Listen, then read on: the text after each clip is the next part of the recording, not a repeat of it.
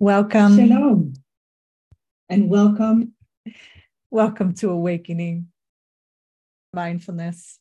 I am Rabbi Chasya Uriel Steinbauer, the founder and director of this amazing institute, where we combine the synergy, the wisdom of two ancient traditions of Mussar and Judaism and Theravada Buddhism, Buddhism, particularly mindfulness. And we create mindfulness Mussar, right? Mussar mindfulness. And so we are delighted to have you here. Uh, please allow yourselves to settle and arrive as we welcome people who are just showing up either on the Zoom link or in our uh, live streaming. We're delighted to have you. So just take this moment to begin to welcome arriving, welcoming awareness, coming into this space as we settle and arrive and begin to learn and practice together. I'm delighted to have you here. So I always announce what date this is, what week this is, what sitting it is. This is our tradition. We are in our seventh sitting, our seventh weekly Torah portion that we started in the Jewish New Year at 5783 and it was yesterday's uh, yesterday's uh, parsha. And in yesterday's parsha, we were in uh, Vayetze, and um, it was the the date was the Tet of Kislev, the 9th of Kislev, and December 3rd. Today, obviously, is Sunday, December 4th, Yud Kislev, the 10th of Kislev. We are delighted to have you here to really look at this Torah portion from the lens of Mussar mindfulness and see what we can practice and learn around this, and then jump into a guided mindfulness meditation practice.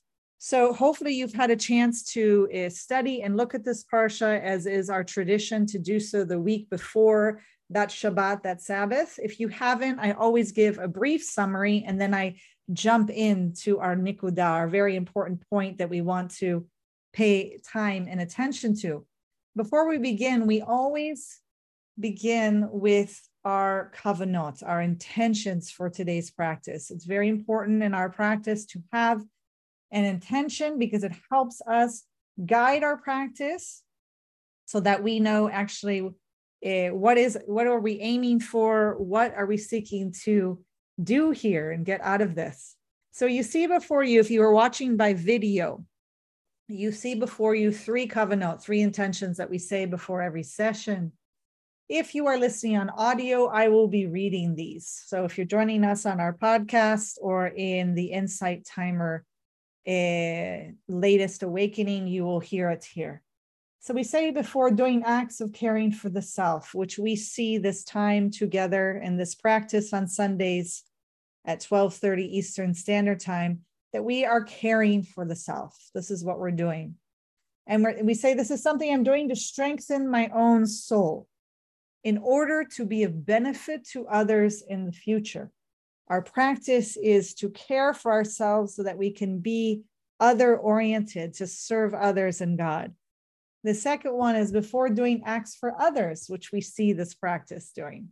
This is something I'm doing to strengthen my relationship to others so I can be a better conduit of God's good to others when they need me. And finally, our third kavanot, uh, kavanah, excuse me, our third intention, before doing acts to strengthen our relationship with the divine, which is what we're doing here also. This is something I'm doing to strengthen my relationship with the Creator, so I can be a better conduit of God's good to others when they need me. So may we merit that we fulfill this uh, these kavanot today in our practice as we jump in together. Uh, I want to say that I'm uh, eh, there's a whole uh, set of family and friends who are dedicating this learning today and even uh, next meetings to my lovely daughter, which some of you know will be celebrating becoming a bat mitzvah on Shabbat uh, coming up on Vayishlach. And um, so this this session and next are dedicated to this learning in honor of that. And I'm delighted to have you here to be able to engage in that and do that. Okay, our summary of Vayetze. I just want to honor first take a deep breath that if you really study this parsha and have been following along, this might be difficult. It might be starting to feel heavy. And that is okay if that is your experience. Why? Because um, we're getting into behavior of some of our ancestors that uh, is unethical, that we would feel is even immoral at times. And it touches our buttons, it pushes us. And this is part of the practice is to recognize when we are uncomfortable or we're triggered by behavior or the text. And then we uh, become aware of it and accept it. And then we practice around it. Okay. And that's what we're going to do today. I just want to start off by saying you're not alone. I've had many students this week say, Oh, you know, having a hard time with what's going on. So let's jump in. What are we having a hard time with? So, as a summary, Yaakov, who, if you remember, is the second born in a twin uh, twin relationship in utero and his mother Rivka. He's 17 years old and if you might want to recall his unethical, immoral behavior, he, along with his Ima, his mother, Rivka, it's actually mostly her responsibility. She dece- decides to deceive her blind husband in order to make sure that Yaakov receives the blessing that she thinks he should receive. So she has him dress up as his brother uh, with fur on his body from an animal.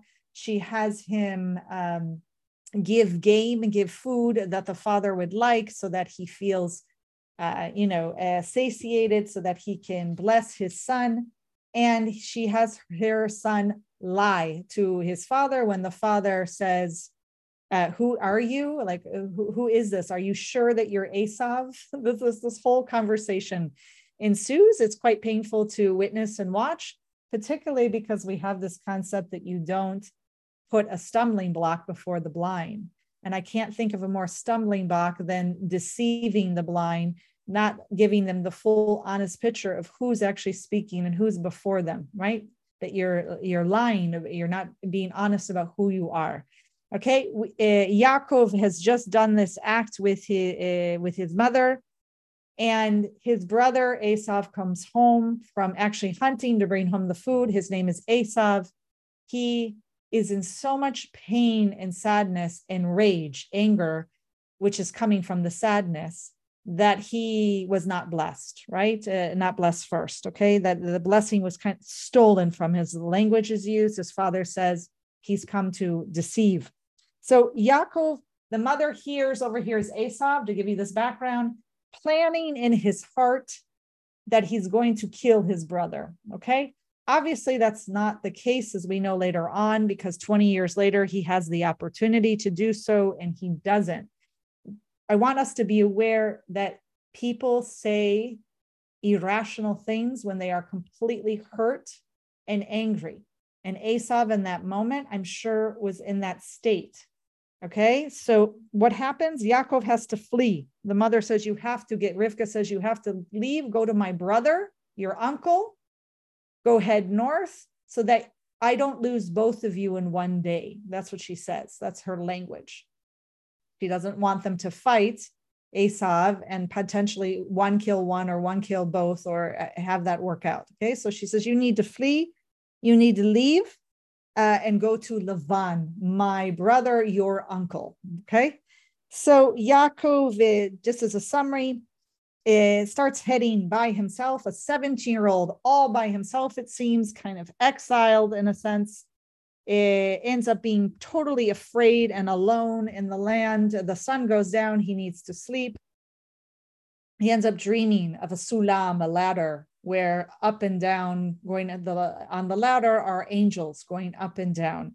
And even uh, Hashem, God, is standing either upon him or upon the ladder or next to him. The language is ambiguous and basically tells Yaakov in that moment that I'm here with you, I'm here to protect you, that your descendants and you are going to inherit this land, that you indeed are going to be the third patriarch. Okay, he hears this, he has this in a dream. The 17 year old wakes up an absolute shock at the experience. He can't believe it. He said, I didn't even, I didn't know God was in this place. Uh, it's it's actually quite a really touchy and beautiful moment. It's also surprising. We'll t- we'll touch upon that. Okay, so he has this dream, and the boy, the seventh year old, at that moment feels much lighter on his feet. He feels I'm being watched. I'm being protected. He gets up. Actually, says he lifts his feet, which is not the language usually for someone who uh, starts walking on his path to head north to his uncle's. So he heads up he continues on his journey. He finally meets Rachel at the well. He doesn't even know that he's arrived in the location uh, where his uncle lives. And he ends up meeting Rachel, which is Lavan's uh, second born daughter, the younger daughter. Okay, so it's a similar position of Yaakov, Rachel versus Esav and Leah, who the eldest is, who's the older one, and who's the younger, right? yeah, although uh, Rachel and uh, Leah are not twins, there's just an older and a younger. So um, he meets her. He's so relieved that he's run into a relative. That's a sign that he's arrived. Uh, there's a, a great introduction between them. She brings him home and he meets Lavan, of course, her father, his uncle, who, uh, you know, at the beginning really greets him well and is excited to see him. You might recall Lavan is essentially the patriarch, even though it should have been his father, Nahor, who greeted Abraham's servant a while ago, who came to find a wife for Yitzhak, who ended up being Rivka, right?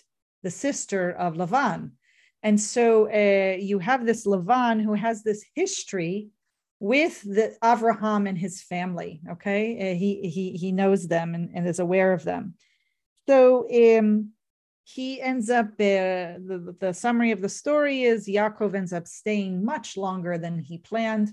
With Lavan, he literally thought he was going to go for a short time until his brother's temper calmed down and his mother would call back for him sadly enough, the, the mother who sends him away in all her scheming and planning and deception, she says, You know, I don't want to lose you both in one day. I'm sending you away and I'll call for you. When his anger calms down, it, she actually passes away before her son ever gets to see her again. And we have this bitui, this idiom that we say in in in Jewish culture and in Hebrew that uh, man plans and God laughs. And so here is a case where I don't think God's laughing, but this case where the mother was really trying to plan and control something. And when we attach ourselves to an outcome so much, there often ends up being suffering because of the the the, the, the attachment and control. So Yaakov ends up serving essentially almost as an indentured servant. He's definitely an indentured laborer. He gets hired by his uncle for seven years to marry one of the daughters. He, he thinks he's going to marry Rachel. That's his first choice. Uh, the younger one, uh, he ends up being deceived by Lavan, who hides and lies and has Leah be the one who marries him first. Um, he's shocked at the deception. He can't believe it. And it is Lavan who reminds him through very specific language that uh, the culture is that you don't do things for the younger before the elder. And the elder, the eldest gets married first, the eldest receives. Therefore, it's like, like the signal to wake up to Yaakov.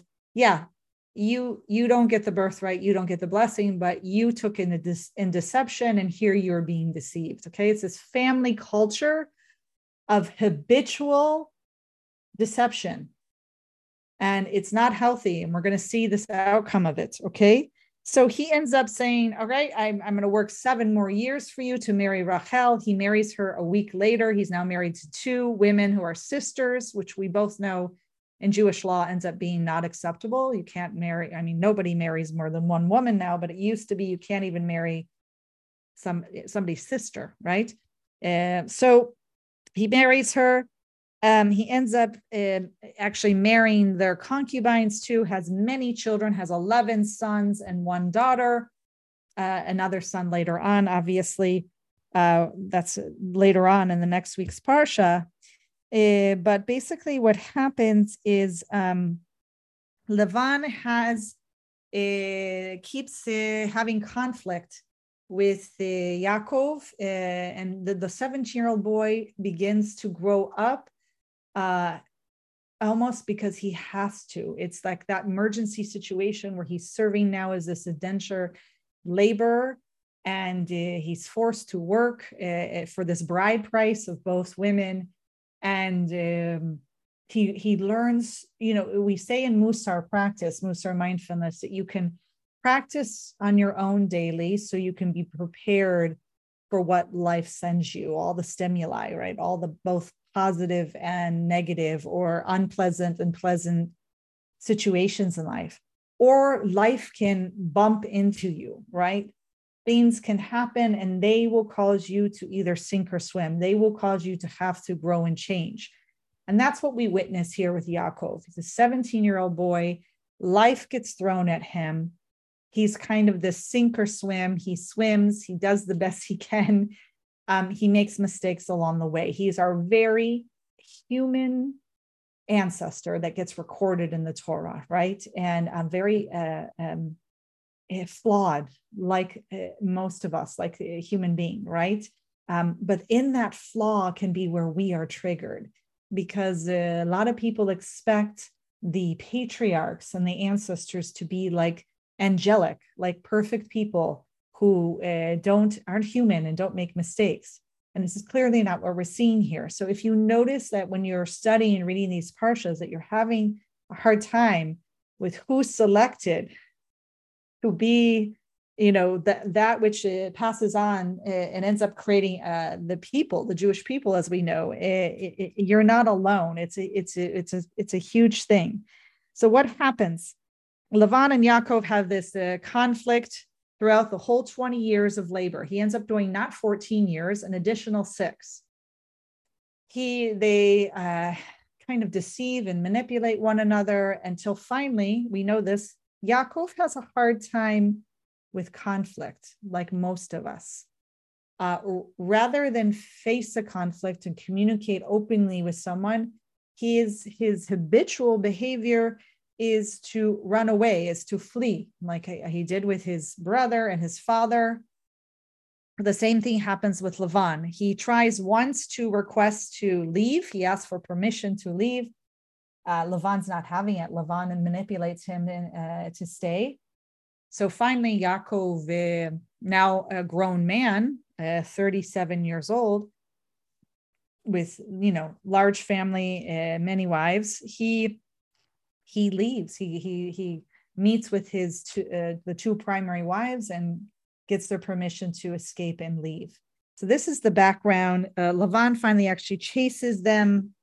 Um, he he you can tell he had the intention to do him harm because it actually took God Hashem to come to him in a dream and say, "Don't do any harm or good to him. Like don't touch Yaakov." And so when he shows up, he says, I had it in mind to do this to you, XYZ, but your God told me not to do anything. And so I'm not going to. Um, but it was really a difficult uh, conflict and confirmation uh, that Yaakov actually blew up. He finally has his moment of rage. Uh, he he's so sick of Lavan's deception and behavior that he blows up and we suddenly learn of all these injustices that have been bottling up in Yaakov because he doesn't have he has a very hard time being balanced and managing conflict and his midot around it. He right? He's someone that is not balanced in humility. He doesn't know how to take up his proper amount of space. Um, so there's these extremes that happen, right? And um, so what we witness is him blowing up. They finally are able to come to some brit, a covenant that they will have reconciliation and separate. It's like a ceasefire. They agree not to cross each other's boundaries or lines. If you notice in these reconciliations and ceasefires, there's never really a teshuvah. There's never really a, a full repentance and healing that people can actually get along and live together. Instead, they'll agree to live separately in peace. Okay, this is what we're witnessing. So uh, this is the background of this parsha. And what I want to focus on here is just the paradox that is given to Yaakov from God when God speaks to him, who we're dealing with here and what that triggers in us. Okay. So the 17 year old boy, I want to go back to when he um, is on his own. He ends up having to go to sleep on a rock in the middle of nowhere that he thinks is nowhere, right? And the, the boy essentially is heading uh, north to northern uh, Mesopotamia. He was located at the beginning in southern Canaan. It's a very long journey. Okay. And his character is going to be tested um, and his personality molded and transformed by experience over time. All right. So he's, um, God essentially speaks to him in this, uh, in this dream. And as I said earlier, he is uh, God assures him of the continuity of the generation that Yaakov is to become the third patriarch. Uh, but what the paradox is, he's told that he's going to inherit this land with his uh, descendants. And the paradox is the boy is about to be exiled from the land. So here he's being told he's going to have this land and his descendants, and then he's he's exiled. He has to go out. He has to flee and run away and so uh, the title is aff- affirmed but um, there, there's something really odd there there's also something if you pay close attention to how god speaks to him it's the first time that god eh, promises to anyone but to, particularly to one of the patriarchs the ancestors he he promises to be there with him and protect him and so of course, in our mind, of course, the 17 year old needs to hear this. They're alone in the middle of nowhere. And and that's it's very frightening. He's also fleeing someone that's so angry at him, he wants to kill him. He's fleeing to a brother that I'm sure he's heard about from Rivka, right? His mother. So this is what he's given. And here's this paradox we're going to hold. So he's the first ancestor to also to exhibit any surprise at his initial experience of God, right?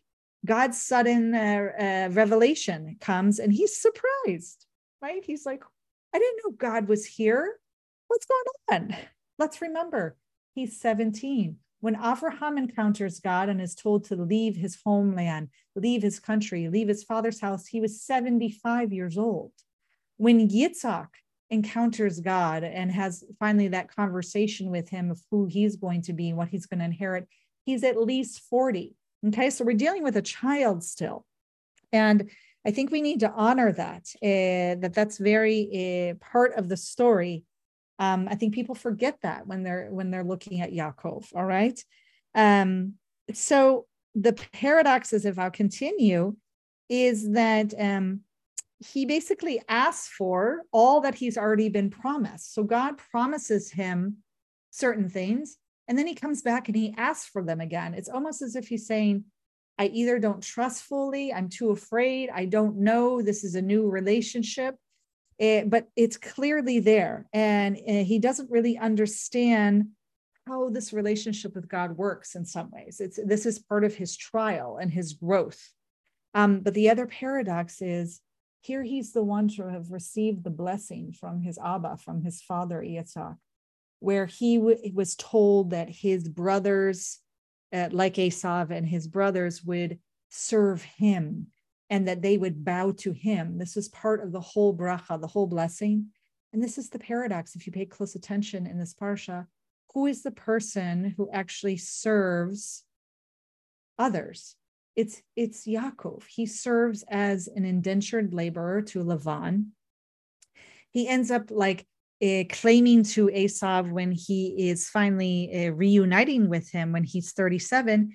He keeps calling himself uh, your slave, your servant. I am your servant. I am your slave over and over again. And he bows. He bows seven times, complete full prostration to the ground in order to meet Esav. So here's the paradox. Here's the 17 year old boy who went to great lengths with his mother, probably deeply uncomfortably, to steal the blessing that he's supposed to be the one that receives all this, right? He's going to receive Avraham, who passed away, his grandfather, all that wealth, that was passed to Yitzhak, it'll be passed to him, the double portion, as the birthright, as the firstborn, even though he wasn't. And he receives this blessing of all this. And here it's not the case in his real experience in his life. And so we live with that paradox. We're like, what's going on here? What is going on here? And I'm not saying there's a simple or easier answer, and maybe there shouldn't be. It's just for us to acknowledge that even in our own lives, if you feel that you, uh, you know, have a strong relationship with the divine, and you feel that you have a purpose, and you're here, and you know what you're doing, that there's an element of so much we don't know.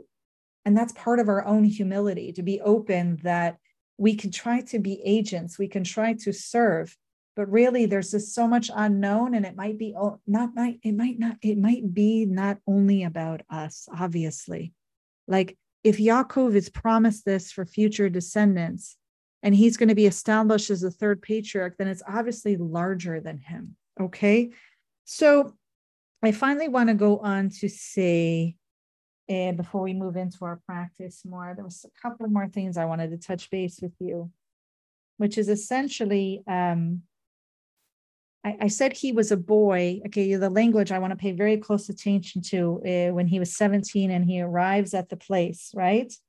Um, the language is so important in the Hebrew. Uh, he goes right here. Okay, so we're on chapter 28 we are on the 11th verse, okay, Yud Aleph. It says right here, Gaba Makom, okay, that he, okay, it gets translated in the English that he arrived at this place, but Vahiga means that he bumped into, and not only bumped into, the Makom, the place, actually bumps into him. The language used, uh, and to understand that verb, um, is that the place itself kind of runs into him. And if you know anything about the language Hamakom, we know in Hebrew that Hamakom is also one of the names of the divine, of God. Okay, so we're kind of wondering is this God bumping into him? Is this the place? Because the place is also holy. Uh, as we know, this is going to be this portal of this uh, ladder of angels going up and down, and God's obviously standing there and communicating to him Eh, it, it, it's it's a special place. Obviously he, it's something he has to learn but it is he's bumped into it all right? And so that's the first remember i told you he's someone who is is going to have life happen to him and then he's going to have to learn to pivot all right? So here's here's the next part where he gets bumped into what's the language used? It's unbelievable is that once he realizes that God's in this place, he actually does this beautiful thing where he um, says, I didn't know God was here. And um, he finds this place terrifying, but in that terrifying way that is both awe and fear, what we call yira. Like, right, he says, Ma nora hamakom hazeh. How terrible, how frightening, how amazing, all that combined together is this place. And he suddenly has tons of energy the language actually used is Vaisa Yaakov Reglav. He picks up his feet. Who picks up their feet when they're they're going to go walk on their journey? He, the boy, the 70 year old, is so uh, choleric in some ways, so excited, right? That he now has a lift. Uh, he he finds the going, the journey easier. He feels protected. He feels seen. Um, his feet are directed. He has resolve. He has confidence, right? Um, there's something really strong going on here. Now you have to remember the boy at first was fleeing. He's terrified. It, it was all a reactivity. It was like get get out to save your life. And now he feels he has another purpose. It's not only get out to get your life, and he's supposedly going up to also find a spouse, but he suddenly has this new relationship with the divine and new information, and he he's energized by that. Okay. So uh, the last thing about bumping into that I'll say is, you know, we know this from looking at this whole Parshan story that Yaakov, as I said earlier, someone who doesn't, uh, who bottles up his anger, his uh, his feeling of injustice, right? His feeling what done has done to him. He practices a lot of silence in reaction or response to things done to him or around him, and um, essentially. Um, when it comes down to the last part, when we're looking at uh, chapter 31, verses 36 through 43, where he has this uh, counter charges, right, against Lavan, uh, 20 years of suppressed anger at the basically kind of abuse and mistreatment find expression, right? He has this impassioned outpouring of what we might call righteous indignation, right? It, it gives us a, le- a, a lens as the, the witnesses into his life of this kind of hard life of trials and tribulations that he endured that maybe we weren't so aware of until this moment. But we also have to look at the poor boy's behavior, and he's not a poor boy anymore, right? He's uh, 37. He has his imbalances. He doesn't manage anger well. He has a fear of conflict, which is part of the anger thing. Um, and, and, you know, in some ways, we have to have compassion and try to understand why. He's coming from a culture, and it still exists today, unfortunately, where there's a lot of male on male violence, right? If we think about wars and uh, other things that go on, he's uh, you know um, you know first he has a grandfather who's commanded to sacrifice his own father yitzhak uh, that's a form of male on male violence. We don't see it that way because we see god as commanding it but that had the potential right of really uh, having well first of all yaakov wouldn't even be alive right? So there's that that that history right? If we're going to look at kind of trauma and then resilience. And then Yaakov eh, obviously does this deception to his father and brother. Um, and even earlier with his uh, with Esav not feeding him unless he sells his uh, birthright, there's a lot of um, kind of a violence, but a lower level of violence then, right, and at each other. And then finally, uh, he has to flee the potential violence of his brother, who might want to kill him in response to what's going on. So then he enters this household with another male, another patriarch who is um, obviously uh, abusive and does mistreatment and deceives, right? And so he has to navigate around that and, and slowly grow into a man around that as his model. Okay, his first model was a blind, aging father who essentially ignored him and favored his brother because he brought him game and food. It actually says in the Torah that Yitzhak loved Esav because he brought him game to eat. Okay, so this is a boy who didn't feel necessarily loved or seen by his father, enters a household with an uncle who is overbearing and um, unpleasant and unethical. And then it has to kind of learn and navigate what does it mean to be a man that I'm not going to perpetuate this violence, right? Or this fear of violence. Um, obviously, we'll see what's coming, unfortunately, with 11 of his sons. Oh, it's heavy. It's very heavy, right? Of what's going on in these parshiot. Okay.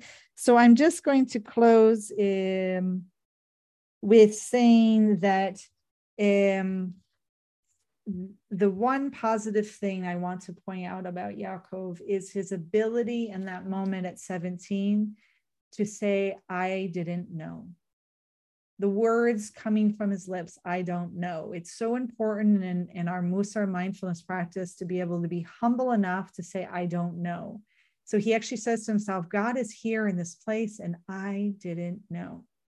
You know, it could have gone the other way. He could have pretended that he knew right? Or he could have been like, I don't believe this. I'm not listening to this. There's lots of different um, reactions that could have happened. But there's something very powerful when the human being can, when can we experience God, the divine, Hashem being closest to us?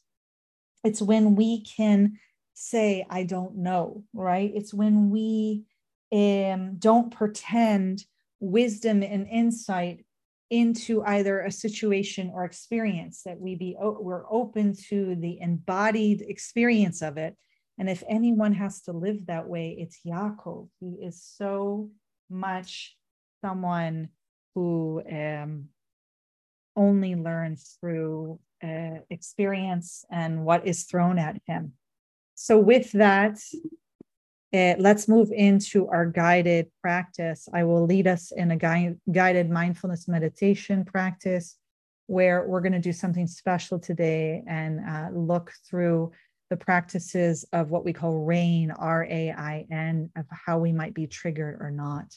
So I invite you now to assume one of the meditative postures.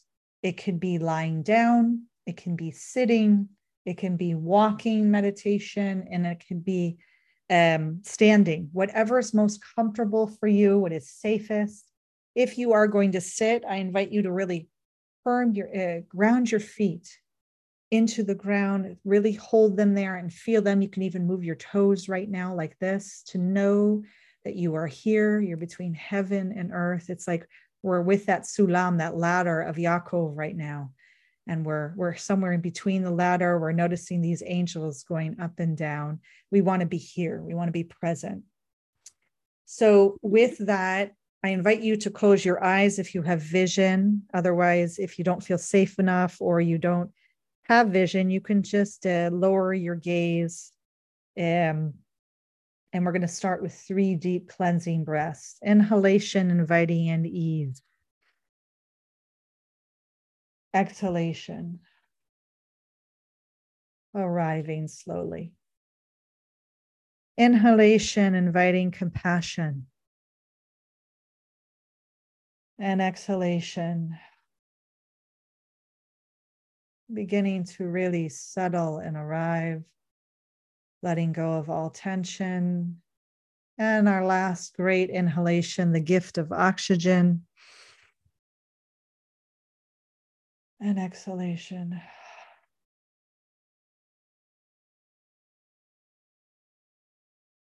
I invite you to invite awareness.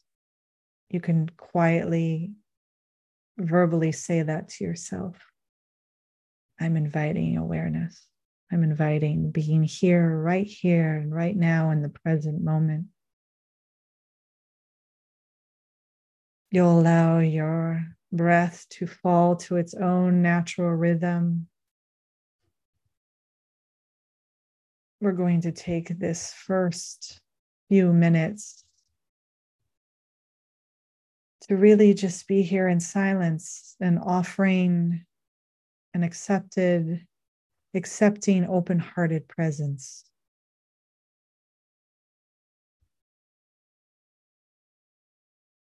Allow whatever primary emotion is activated inside of you, allow it to be here, recognize it. So, for some of you, there might be a primary emotion and reaction or response to this parsha, to this Torah portion, to Yaakov, maybe to my sharing, or maybe whatever primary emotion is for you right now, it might be just something else that's going on in your own life. Sitting with this and recognizing it in silence.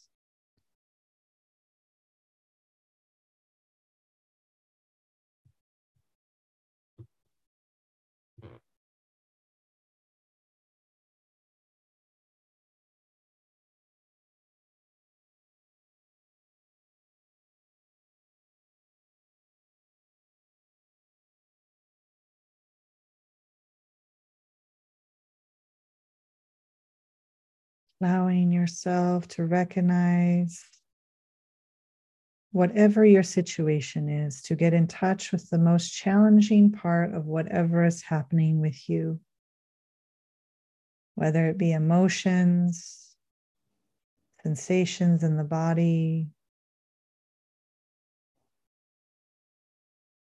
or thoughts, the storytelling that we can begin to get entranced in. What is the primary emotion or thought or sensation that is activated in you right here and right now?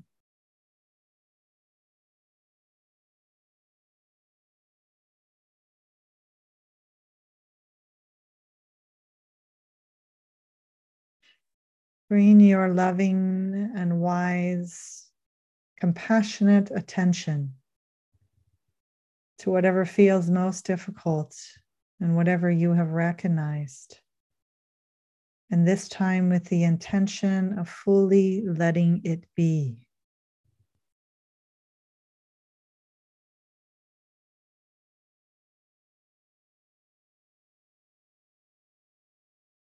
Allowing is the willingness to pause, to stay present with the life that is here just as it is.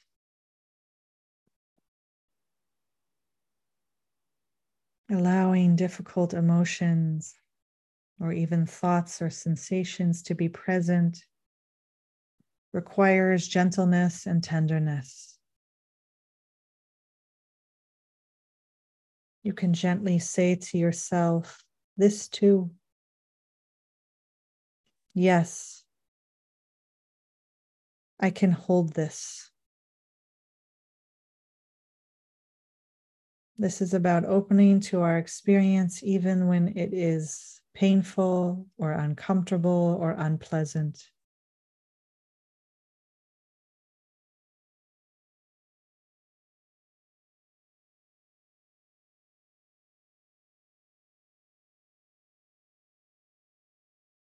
we move into inquiring our felt sense of our experience. We want to move from a cognitive analytical process out of our head, out of our brain, into the felt experience. And while your stories and beliefs can be a portal to this experience, we want to direct our attention to the body to the felt sense and sensations of where we feel most vulnerable. Bring an interested and kind attention to your experience.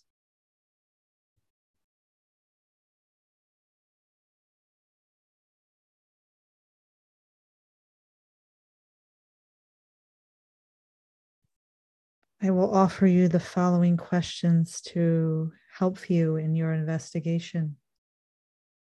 What is the worst part of this? What most wants your attention?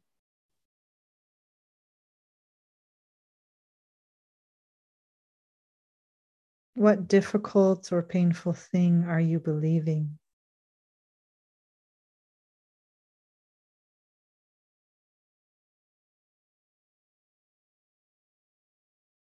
What emotions does this bring up, such as fear or anger or grief?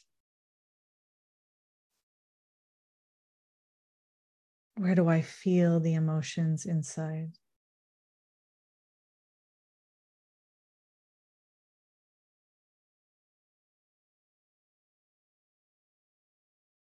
What is the actual felt sense of these emotions as sensations? such as clenched, raw, hot, sore, aching, empty, squeezed. Allow yourself to assume the facial expression and body posture that reflect the feelings and emotions. You can curl down Make faces. Don't worry. No one's looking at you.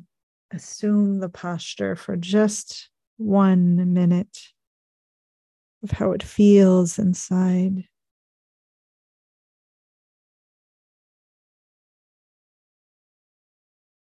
As we transition to our nurturing and our non identification, we stay connected with the vulnerable experience inside.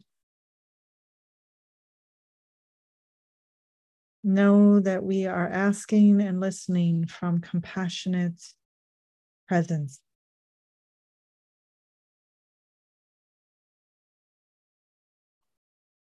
If the most vulnerable part of you could communicate, what would it express? Words, feelings, images. How does this part want you to be with it?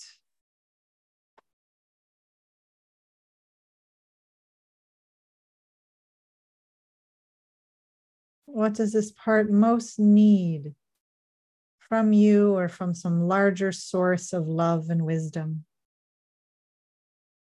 Take this time now to breathe consciously and adjust your posture in a way that helps you fully contact your most awake heart and your wise spirit, what we sometimes call the high or future self. Call on any wise or compassionate being if you cannot turn to yourself right now, whose wisdom and love you trust. It can be a friend, family member, it can be God, it can be a pet, a teacher, a spiritual figure.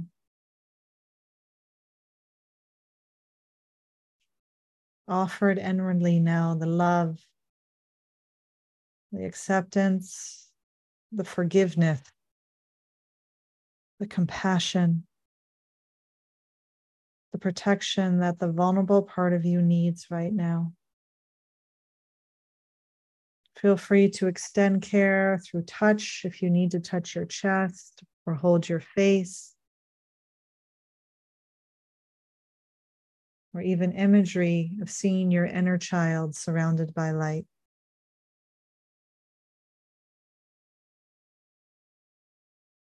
As we complete this nurturing and non identification, sense if there's a message that your most awake and wise heart will be helpful for you to remember.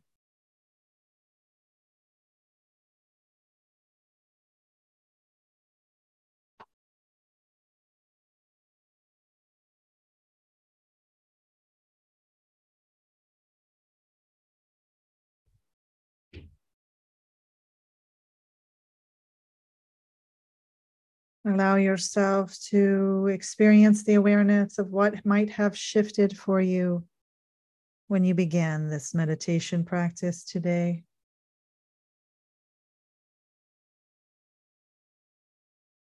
What did you experience or learn about yourself that you want to remember?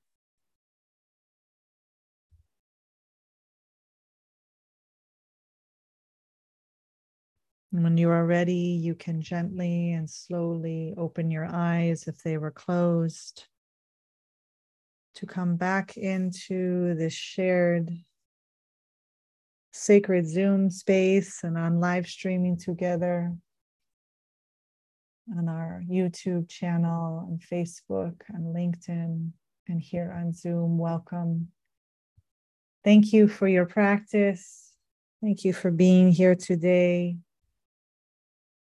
Thank you for your sponsorships and donations to allow us to provide and offer this awakening each week with our community and to the world at large so that we may practice and learn from Mussar mindfulness together. I'm Rabbi Chasya, the founder and director of the Institute for Holiness Kehilat Mussar. Thank you today. I look forward to seeing you next Sunday, Bezrat Hashem, at 12:30 Eastern Standard Time. Take care of yourselves. Thank you again.